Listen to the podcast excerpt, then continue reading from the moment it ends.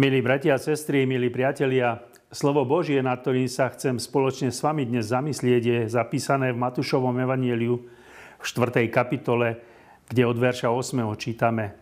A zase vzal ho diabol na veľmi vysoký vrch.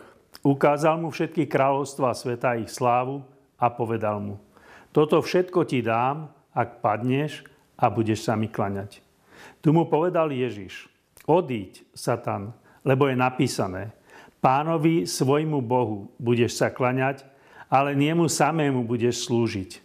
Vtedy ho diabol opustil a hľa, pristúpili anieli a posluhovali mu. To sú slova písma. Už sme vstúpili do pôstneho obdobia a v tomto čase sú nám blízke udalosti, kde poznávame ozajstné charakterové vlastnosti nášho spasiteľa.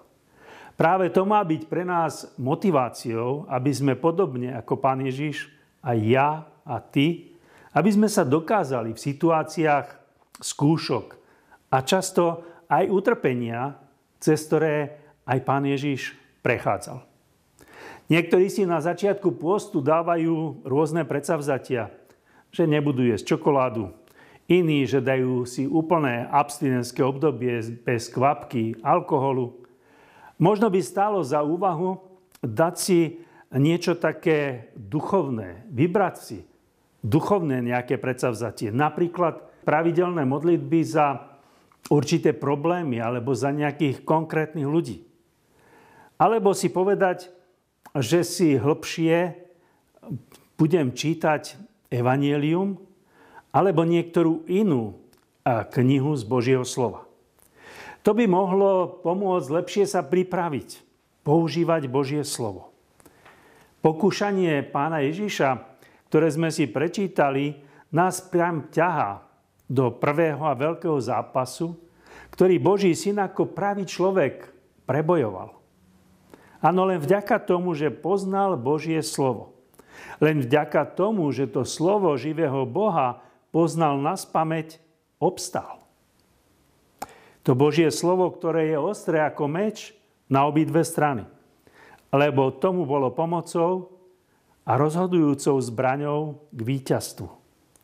Obrana Božím slovom bola tou najúčinnejšou.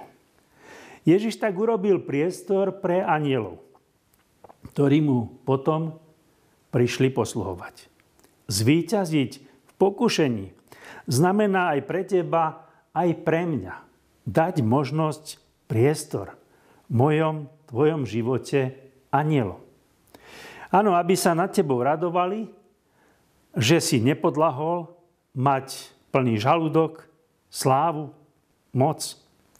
A možno sú tu aj iné pohnutky a iné pokušenia. Napokon každý vie, za kým pokušením a za ním diabol prichádza. Tá ponuka býva až veľmi, veľmi pestrá aj v našich časoch. Urob miesto pre anielov. To nie je nejaká jednorazová akcia, nejaké jedno víťazstvo nad rozličnými pokušeniami.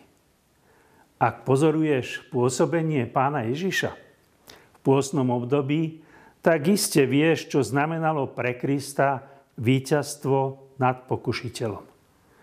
My sme si prečítali, že po tom treťom pokušení a vyznaní pána Ježiša, ktorý povedal, pánovi svojmu Bohu budeš sa klaňať, ale nemu samému budeš slúžiť.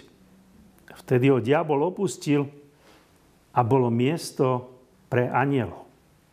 V Lukášovom evanieliu máme takú kratučku zmienku o tejto udalosti. Keď diabol skončil všetko to pokúšanie, odišiel na čas od neho. Ale nikde nemáme napísané, či to bol hodiny, či to boli minuty. A z našej skúsenosti ale vieme, že zrejme to boli len sekundy. Keď premýšľam nad tými ponukami pokušiteľa, tak pozorujem, že to prvé víťazstvo bolo základom úplného víťazstva pána Ježiša Krista. Pre každého človeka sú ponuky, ktoré dostal Ježiš veľmi, veľmi lákavými. Mnohí práve týmto rôznym ponukám veľmi ľahko a úplne podliehajú. Áno, a preto nikdy neurobia v svojom živote miesto pre anielov. Ale ich život sa pohybuje často, veľmi často na hrane. Trošku s Kristom a trošku bez Krista. Ježiš ukazuje mne aj tebe, že vždy drží Božiu líniu. Aj keď pokušenie prichádza cez učeníkov, aj keď prichádza od veľkňazov, farizeov, či vládcov sveta, akým bol Pilát, alebo aj od zločinca na kríži. Ba aj vtedy, keď je vyzvaný, aby zostúpil z kríža. Ak to myslíš úprimne, urobiť miesto pre anielov v svojom živote, potom tu máme jedinečný príklad pre teba aj pre mňa. Náš spasiteľ. On bojuje pri každej príležitosti, pri každej ponuke pokušiteľa tou najúčinnejšou zbraňou. A to je Božie slovo. Pri malom aj veľkom pokušení, pri nepatrnej ponuke, aj pri tej najlákavejšej, o ktorej sa hovorí, tak toto, toto sa teda neodmieta.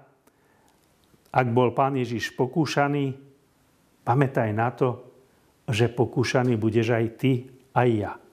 Ak sa on bráni Božím slovom, používaj aj ty k obrane Božie slovo.